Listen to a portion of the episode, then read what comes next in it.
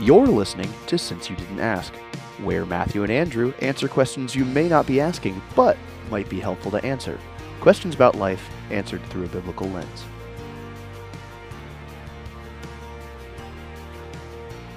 Welcome to Since You Didn't Ask. I'm Matthew and here with Andrew. Our question uh, for this episode, I am springing on Andrew. He does not know what is coming on this one. And um, the question is Andrew, what do I do when God doesn't answer my prayers?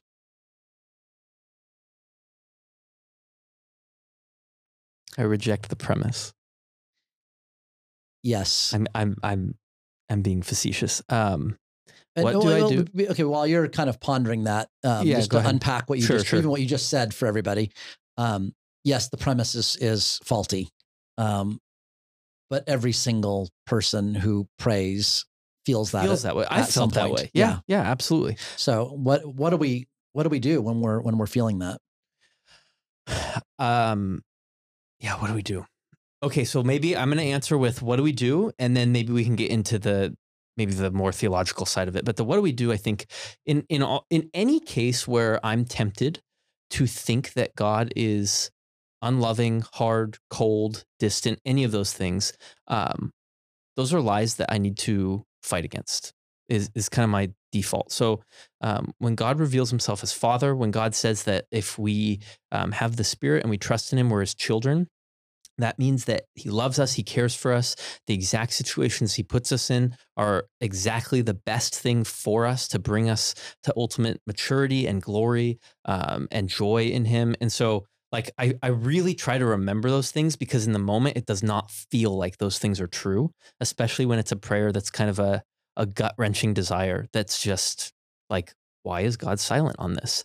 Um, and so, reminding myself and remembering that whatever is going on here, there's no distance, there's no coldness, there's no meanness from God.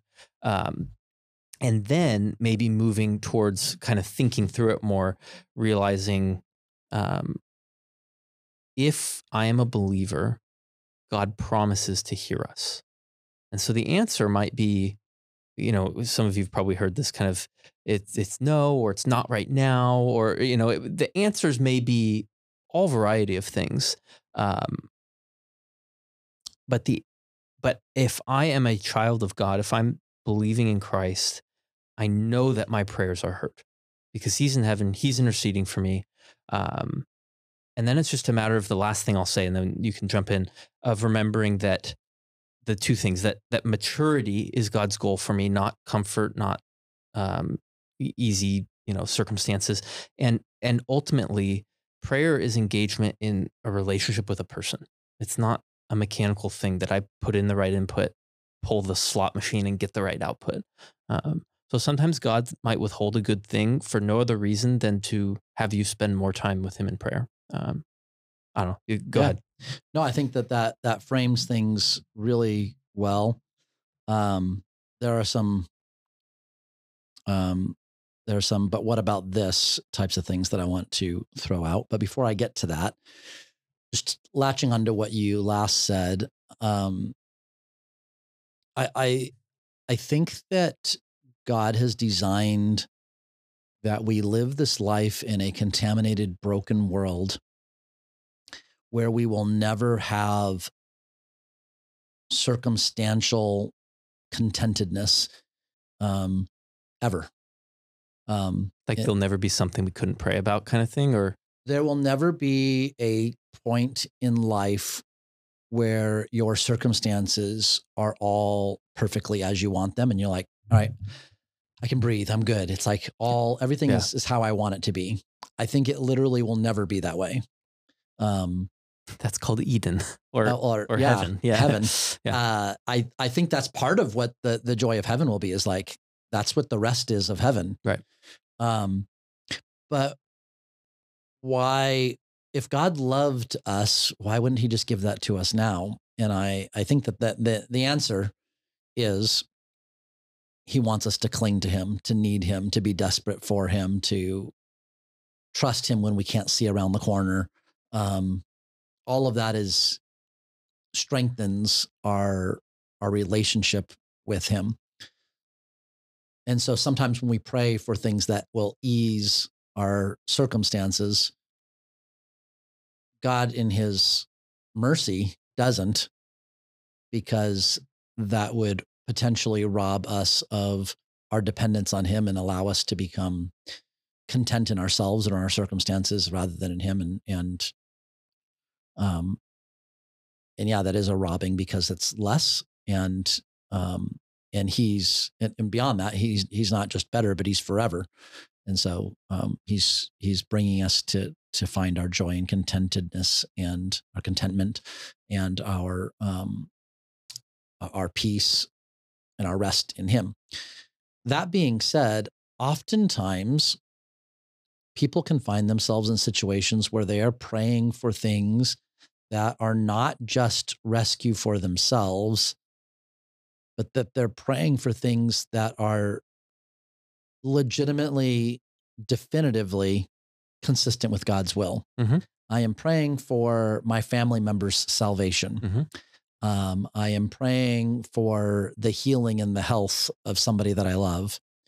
Um, I am praying for the healing of my marriage. Mhm. Um, you know, whatever. My, there's good things that God seems to not, not seems, he flat out doesn't answer. There are people we pray for for their salvation and they're never saved. There are people we pray for for their healing and they're never healed. Um, and those aren't necessarily self-oriented prayers. So anyway, What do you do I- with those? yeah, I think a lot of people Yeah. wrestle with those types of questions. I think this goes back to something we said on the last episode, and there's a, a verse uh, that always comes to my mind in the end of Deuteronomy. Um, it says that the secret things belong to the Lord, but the things that have been revealed are for us um, and for our children. And there is this category in the mind of the biblical authors that, yes, there are revealed things that the healing of your marriage is a is a um, objectively good thing in God's sight. But there are secret things too that there is a I don't know if will is the right word, but there's a, a way that God governs the universe where um, sometimes he allows things or says no to certain prayers of things that are objectively good by his standards. Um, and yet, in the secret things of his will, he decides not to let that be. Um, and that's where we we fall back on will I trust that he is good? Um, if he says, like he does to Job, that you you cannot possibly see all the ends, understand all the way that I govern the world, but I do have I do have evil, I do have chaos under my control. I allow it some reign in my universe, and yet I am in control. Will you just trust me? Um, to f- paraphrase the end of Job, that's where I think we have to to get with those things and to be able to. I- I think the core of faith, the core of real trust in God, is that when God says no to something that you know is good, that you will hold no grudge or hardness against Him for that. That's what faith is. Yeah. There's a um, a verse that is familiar to everybody, at least at Grace Church of Orange, and I refer to it often. But Pastor Mike reads this as his benediction, probably once a month. And there's an element in this that, even though I've I've taught on this and have referenced it and have heard Pastor Mike read it, that I've completely missed um, until just recently. Um, and it's Hebrews 13, 20 and 21. Now may the God of peace, who brought again from the dead our Lord Jesus, the great shepherd of the sheep, by the blood of the eternal covenant. So we'll stop right there. I get excited about this because I like unpacking this idea of the eternal covenant. But what the eternal covenant, which direction does it go? Both. Yeah. It's both eternity backwards and eternity forwards. Equip you with everything that is good, that you may do his will, working in us that which is pleasing in his sight through Jesus Christ, to whom be glory when? Forever and ever. This this this entire benediction is forever oriented in both directions. Mhm. And what's the center of it? It's the blood of the eternal covenant. It's the heart of the gospel, the crucifixion of the Son of God Mhm. at the very center of eternity past and eternity future. Like, Mm. however you center eternity, That's an interesting image. You have the cross in the middle and and and time. you've got you've got time going forever in both Yeah, ways yeah. and there's the cross right in the middle of it which was the greatest evil ever committed.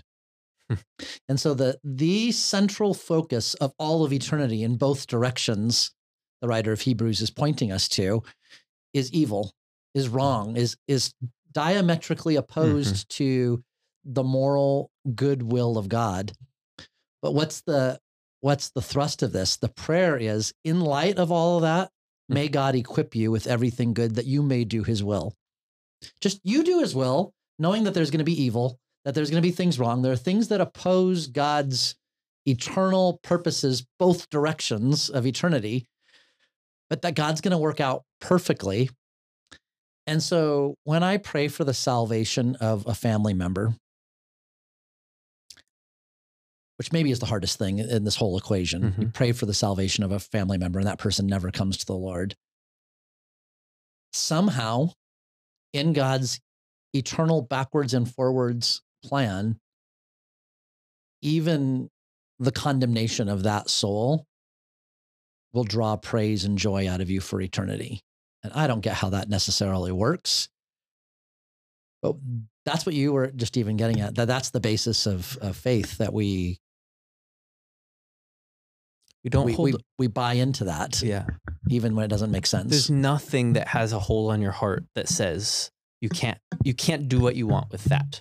Even Yeah. if do what you want means treat them with justice. there is like to even take it a step further as horrific as it is that there would be an unbelieving family member who dies not knowing the lord and is under condemnation as horrible as that is it doesn't come close to comparing to the murder of jesus as far as the horrors Yeah. of of Just everything magnitude of a mag- magnitude of horror yeah, yeah. and my point is, is that this is what the writer of Hebrews is pointing at is like, look, eternity backwards, eternity forward, right in the middle. You have the greatest horror that there ever is. And yet I'm saying this all brings me to praise Jesus. Yeah, yeah. so Um, how much more in a smaller thing? right. Exactly. Even if we can't see how it'll fit now, and we can because we trust can't, that it will. we can't see it in that backwards and forwards eternity perspective. And that's, that's where, that's the perspective that God has. So when you talk about the hidden things and the revealed things, I do think that there is an, an when, when we understand eternity more, we understand the hidden things more. Yeah, I think that's probably true. Yeah. Um, and so there's just a there is a a finite perspective that we're even able to have that clouds our ability to understand things. So maybe bringing it all the way back, what do I do when I pray and God seems to not answer my prayers? I think everything you said at the beginning, and then maybe underlining and just recognizing I don't have eyes to see Mhm. eternity past to eternity future. Mhm. But the God that I'm praying to does, and I'm just going to trust him Right. in that from that perspective. Right. Uh, all right. Well, we hope this uh, episode encouraged you to keep praying, keep trusting the Lord, uh, keep loving the Lord, and we'll catch you next time.